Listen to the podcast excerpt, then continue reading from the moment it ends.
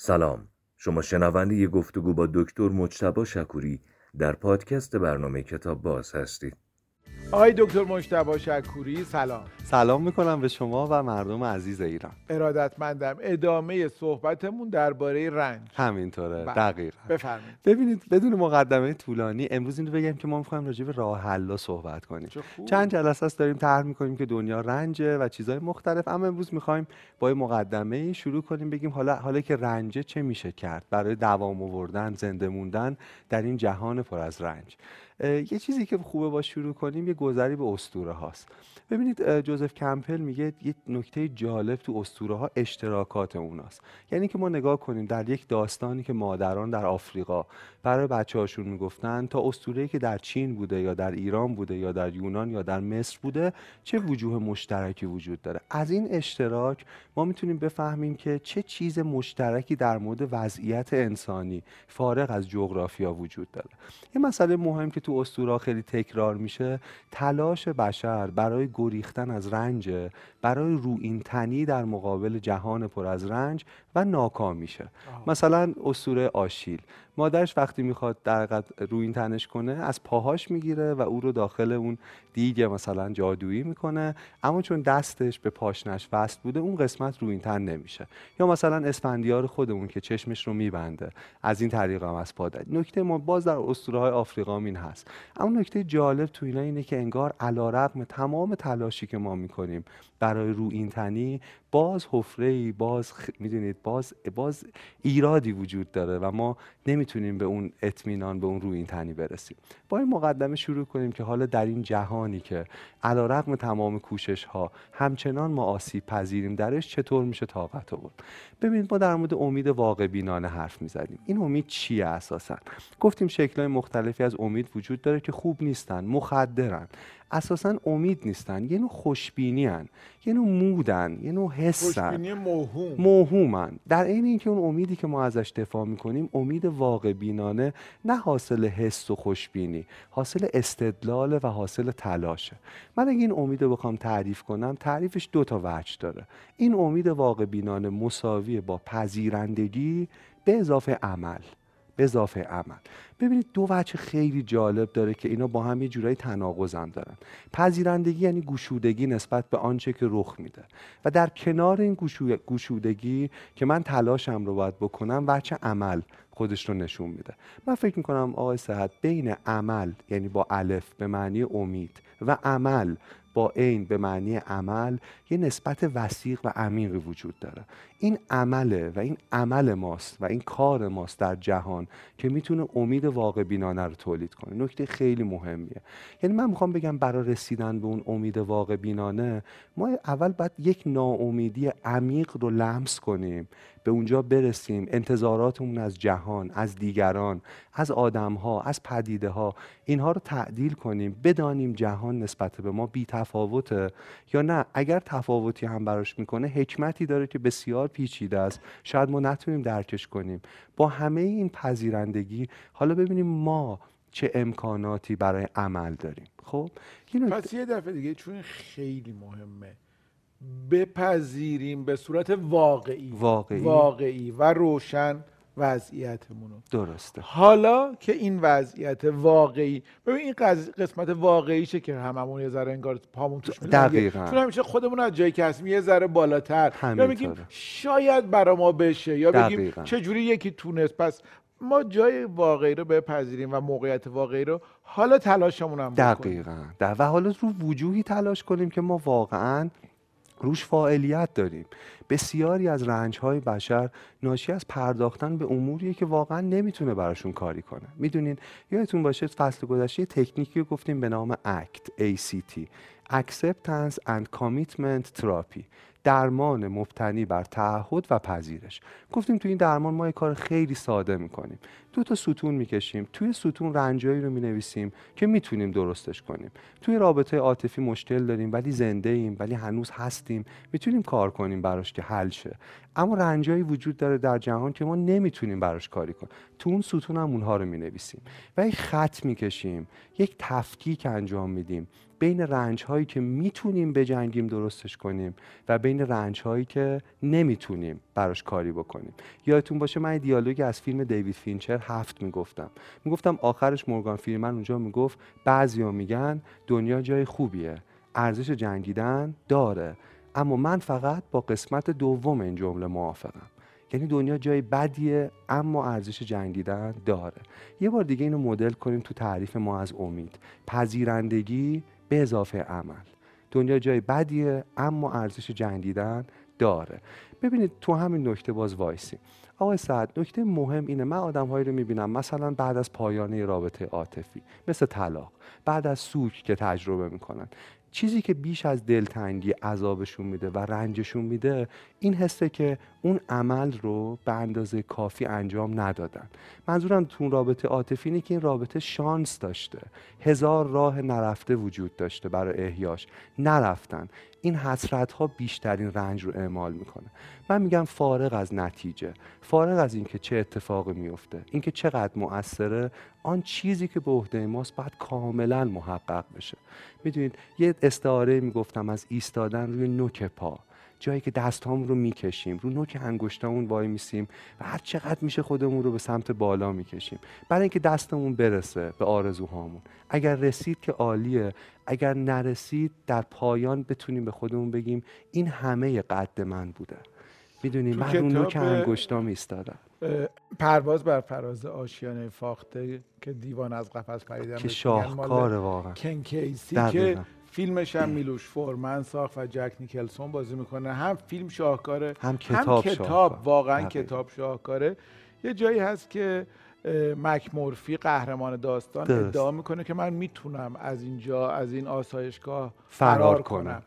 بهش میگن چه جوری یه دستشویی بزرگی. آره میگه که من اینو بلندش می‌کنم می‌زنم تو شیشه خورد میشه و میرم. دقیقا. یه چیز مثلا نیم تونی یه تونی ایناست. بقیه میگن مگه میشه؟ مک مورفی میگه من می‌تونم. میگن بکن ببینیم. مک مورفی میره لباسش در میره و زیر این آب سرد کنه. زور می‌زنه زور می‌زنه زور می‌زنه زور می‌زنه زور می‌زنه زور می‌زنه زور و نمیشه. بلند میشه میگه به بقیه. میگه ولی من تلاشمو کردم. آفر و این درسته که مک مورفی نمی‌تونه ولی در انتها اون سرخپوست این کار می‌کنه و رمز موفقیت میشه.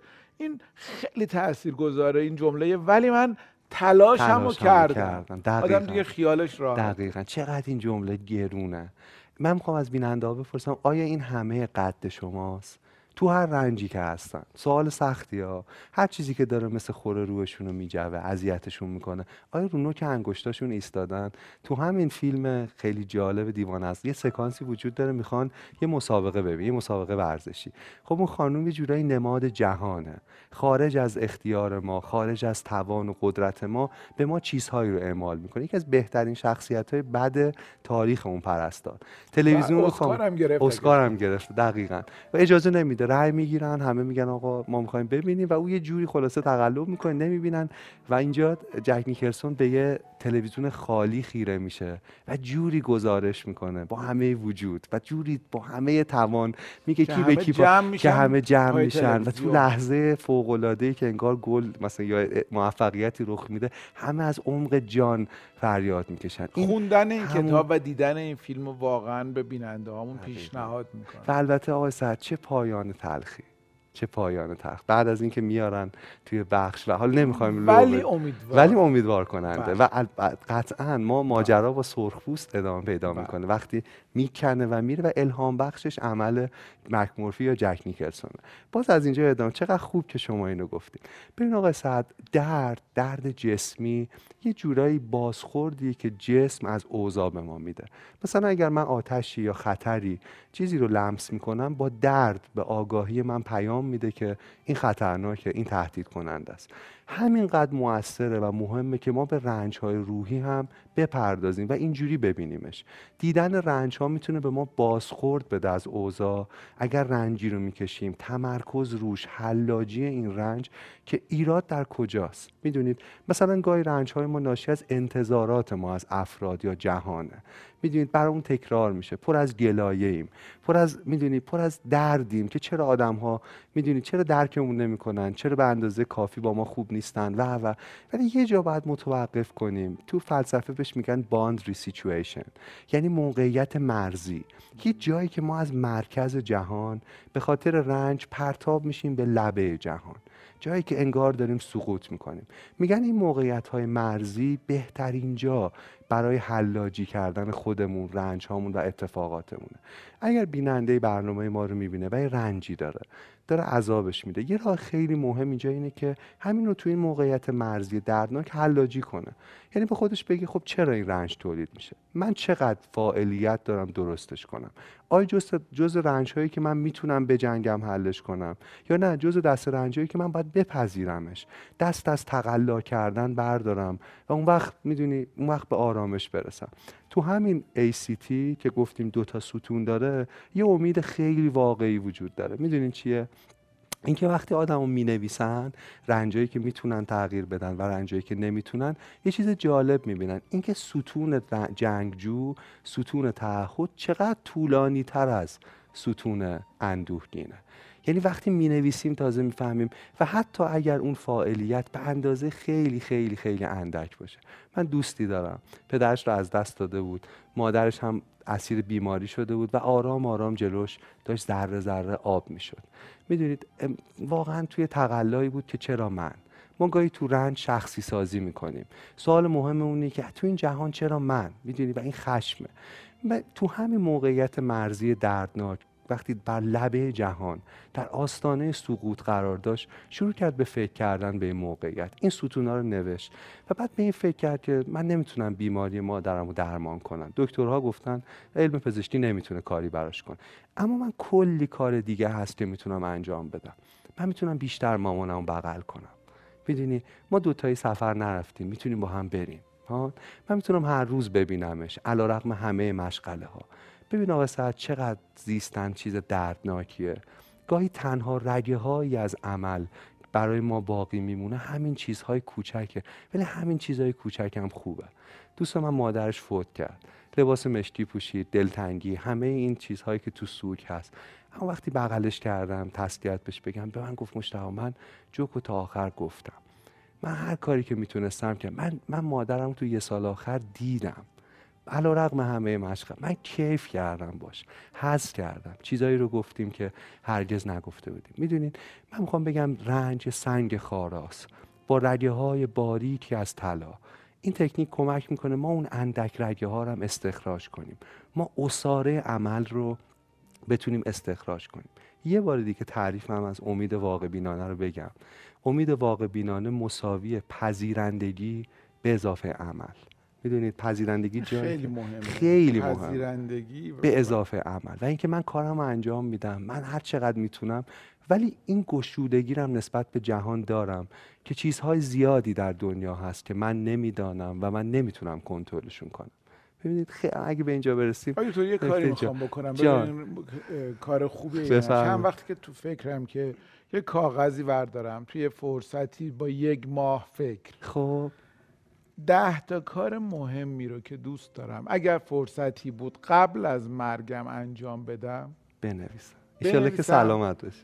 و اینا رو یواش یواش تا جایی که فرصت آره می‌تونم تیک بزنم. که بعد بگم این کار مهمایی که می‌خواستم دو تاش سه تاش چهار تاش ده تاش تیک خورد و آماده تر باشن. چقدر جالب. اینجا یه نکته بگم که خیلی حرف شما منو به اونجا رسون اونم انضباطه آقای صحت ببینید عمل چیزی که محققش می‌کنه انضباط شخصی ماست. یعنی منظورم اینه تو همین لیست شما که ده تا مورد وجود داره تنها چیزی که باعث میشه این لیست محقق شه تعهد شما و انضباط شخصی شماست. برای انجام دادن کارهایی که کوچکن. اما هر روز تکرار میشن. می‌دونید خیلی از ما گرفتاریم. شغل تحصیل زندگی خانوادگی و گرفتاری های دیگر جهان. من می‌خوام بگم شاید ما وقت نکنیم بر اون کارهای مورد علاقه که به اون حال خوبی میده. مثلا یک ساعت در روز وقت بز اما اگه ده دقیقه می‌تونیم خوبه. و تکرار اون ده دقیقه ها شاید بتونه به ما می‌دید یه نتیجه یه می‌دید کمکمون کنه. میگن اگه یه کاغذ رو پنجاه بار تا کنیم یه بار خب دو بار. سه بار چهار بار. اگر پنجاه بار تا کنیم زخامتش میشه 960 میلیون کیلومتر. دو به توان پنجاه دی عدد بزرگیه. با تکرارشه که به همچین زخامتی می‌رسه. این قدرت انجام دادن کارهای کوچکه. باز همون امید واقع بینانه است. گاهی وقتا ما امید داریم. یه وقت زیادی از ما آزاد شه که اون کارهایی که دوست داریم انجام. من می‌خوام بگم خبر بد اینه که اون روز نخواهد رسید. اون شنبه جادویی که همه این می‌دونید گرفتاری ها حل شه و من بپردازم نخواهد اومد. قدر همین ده دقیقه ها رو بدونیم. انگلیسی ها میگن مواظب دقیقه باش. ساعتات می‌تونن مواظب خودشون باشن. می‌دونید باز امید واقع بینانه است. پذیرندگی من نسبت به شرایطم مشغله هام و عمل حتی اگر به اندازه ده دقیقه می‌تونه باشه. یه بار اینجوری ببینیم. ما حالا باز ادامه میدیم. حتما. من دوست وقتم تموم شد. درسته؟ بله. آره دیگه. بله شما از چشمای من می‌فهمید. ولی این دقایقی که با هم بودیم عالی بود. برای منم خیلی لذت دقایقی بود که من قدرش رو می‌دونم و فکر می‌کنم مواظبش بودم. من خیلی از شما یاد گرفتم. من جلسه بعد می‌خوام یه سوال مهمم از شما بپرسم. می‌خواستم الان. ولی می‌پرسم و ایشالا با اون سوال باز ادامه میدیم. علل حساب به امید واقع بینانه فکر کنیم. به امید اینکه واقع بینانه فکر کنیم. امیدوارم سوال شما هم سخت نباشه. نه. خیلی خیلی, خیلی ممنونم که من دعوت و خدا نگهدار شما. خدا نگهدار.